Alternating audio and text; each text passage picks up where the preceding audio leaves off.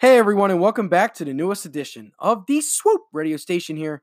It's your boy Josh Sanchez, and I know I'm a little bit late to the party, but for today's show, I'm going to talk about the college football playoff because obviously championship weekend happened last week. Alabama got a big win over Georgia. Pretty much the winner of that game was making the playoffs. The loser of that game was going to go home. But Alabama is your number one ranked team. They have clearly been the best team in college football dominating opponents left and right all season long. Right behind them at second is number two Clemson. It just seems like these two teams are the two most complete teams in college football. No offense to Oklahoma and Notre Dame. It's just I feel like Alabama and Clemson are on a whole nother level.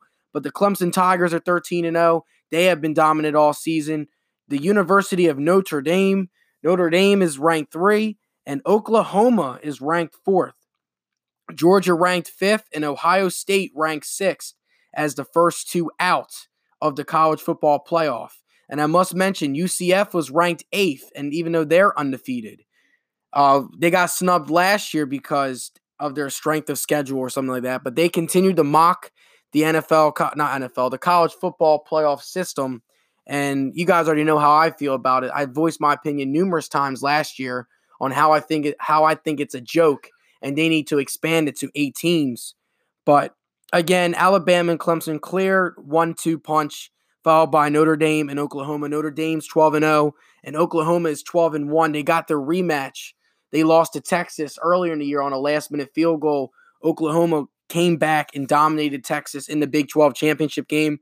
And I think that they deserve it. They are the fourth team. I know Ohio State may look better. Ohio State defeated Michigan and Ohio State won the Big Ten. But the thing is, Oklahoma, Ohio State had a big loss. The Ohio State lost big time, and they got blown out by Purdue. It wasn't like Purdue was like a legit top 10 team. Purdue is not is struggling, but, but Purdue is not that good of a football team. And for Ohio State to get blown out by Purdue, they did not deserve to get into the college football playoff. Oklahoma, based off of their schedule, their only loss was by three points to Texas. So I mean, and Oklahoma got their revenge against Texas in the champion in the Big 12 championship. But what do you guys think about the college football playoff? Do you guys think Ohio State got snubbed? I'm one of those people that do not believe that. I was really fed up with the playoffs last year because the college football playoff again created four teams so they didn't have the two so they, they didn't want to have the problem of having two teams from the same conference in the final. But last year we ended up getting two SEC teams in the final because they wanted Alabama at the four team. They go by the four best teams or something like that. It's all it's all baloney to me. But those are your top four teams: Alabama, Clemson, Notre Dame, and Oklahoma. Who do you think is going to win it all this year? I, I think it's going to be Clemson versus Alabama in the title game, and those two are the two best teams in football and in college football, and you will see that. But again, check out Swoop Radio with Josh Sanchez on Spotify, Google Podcast, no Google Play, and Apple Podcast. I hope you guys have a great day. This is the start of a couple topics. I got to talk about Markelle Fultz later and also talk about the Phillies. They made a quick little splash. So stick around. You guys listening to Swoop Radio with Josh Sanchez.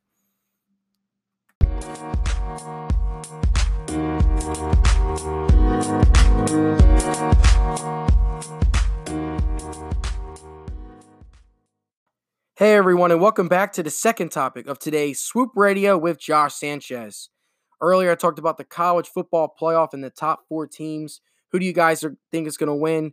I talked about all that on, on the last topic, but now we're going to transition to NBA basketball. For you guys who do not know, I am a diehard Sixers fan. I am around the Philadelphia area and I love my team. But the Raymond Brothers, agent of broken prospect Markelle Fultz, announced that the Philadelphia 76ers guard is diagnosed with neurogenic thoracic outlet sy- syndrome. What this is is there's nerves that can that come from your spinal cord and control muscle movements and sensation in your shoulder, arm, and hand. What's what's going on is with this syndrome, the nerves are not their nerves are not firing right, and that's causing Markelle Fultz to struggle with long jump shots. Honestly, the carousel continues for Markelle Fultz. He went from he went from dropping a triple double in the last game of the regular season last year to now now he's having some form of da- of syndrome. He's going dealing with some nerve syndrome in his in his shoulder. What I don't get is as a fan, Why can't this training staff just be honest from the beginning? Look, Markelle Fultz, there's something wrong with him. Instead of blaming it it's physical or blaming it that it's something physical or something mental, just get to the point. Does this guy have a problem or not? And that's as a fan, I'm fed up with it because if Markelle Fultz was the player that he was supposed to be, the number one overall draft pick, this 76ers team right now would easily be the best team in Eastern Conference and could probably go to the NBA Finals. But because of Markelle Fultz's development and his halt and his the way how he's having shoulder problems, that's what's hurting the team a little bit. Markelle Fultz is literally the missing piece, that fourth scorer, along with JJ Redick and Embiid, Butler, and Simmons, that can put the Sixers over the top. And what do you guys think about Markelle Fultz's syndrome? I, I I think I think they're just trying to find an excuse for this one, but he's out for three to six weeks. Hopefully, though, he'll get the right surgery, get his nerve fixed, and who knows? The sky's the limit. The kid is only 20 years old, so I'm not going to root against him.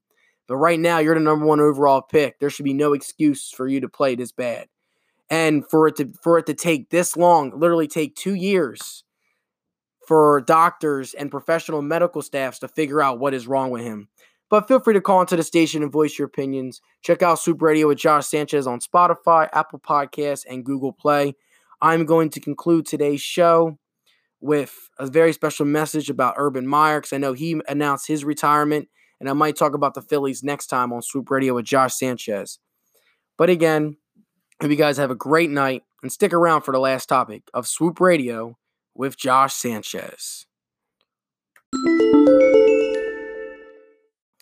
Hey everyone, and welcome back to the final topic of today's Swoop Radio with Josh Sanchez.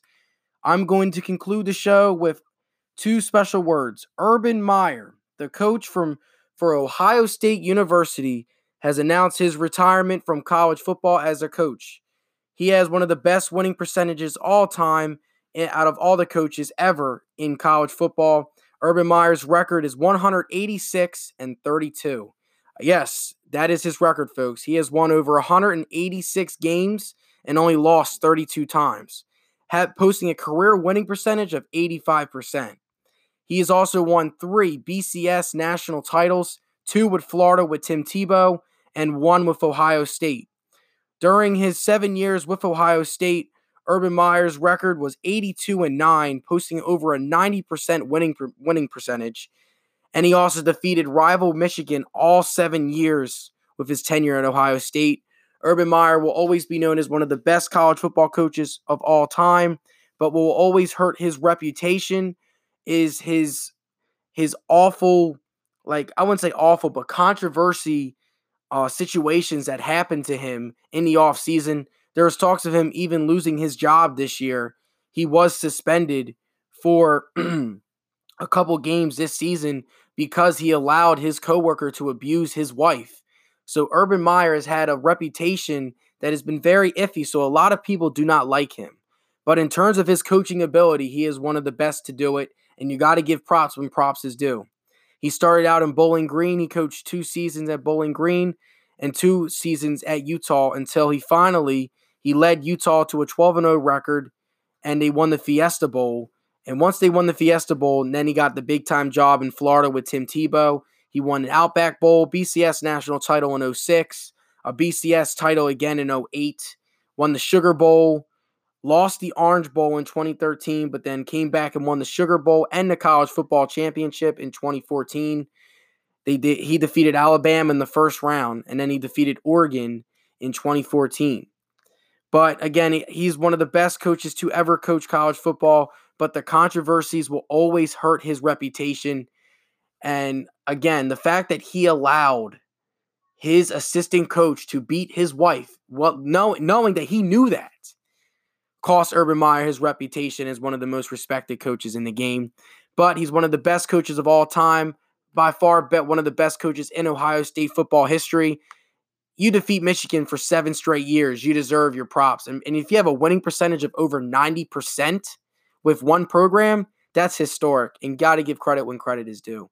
But this concludes today's Swoop Radio with Josh Sanchez. You can check me out on Spotify, Apple Podcasts, and Google Play. Swoop Radio is everywhere. But I hope you guys have a great night. And this is Josh signing off. Swoop!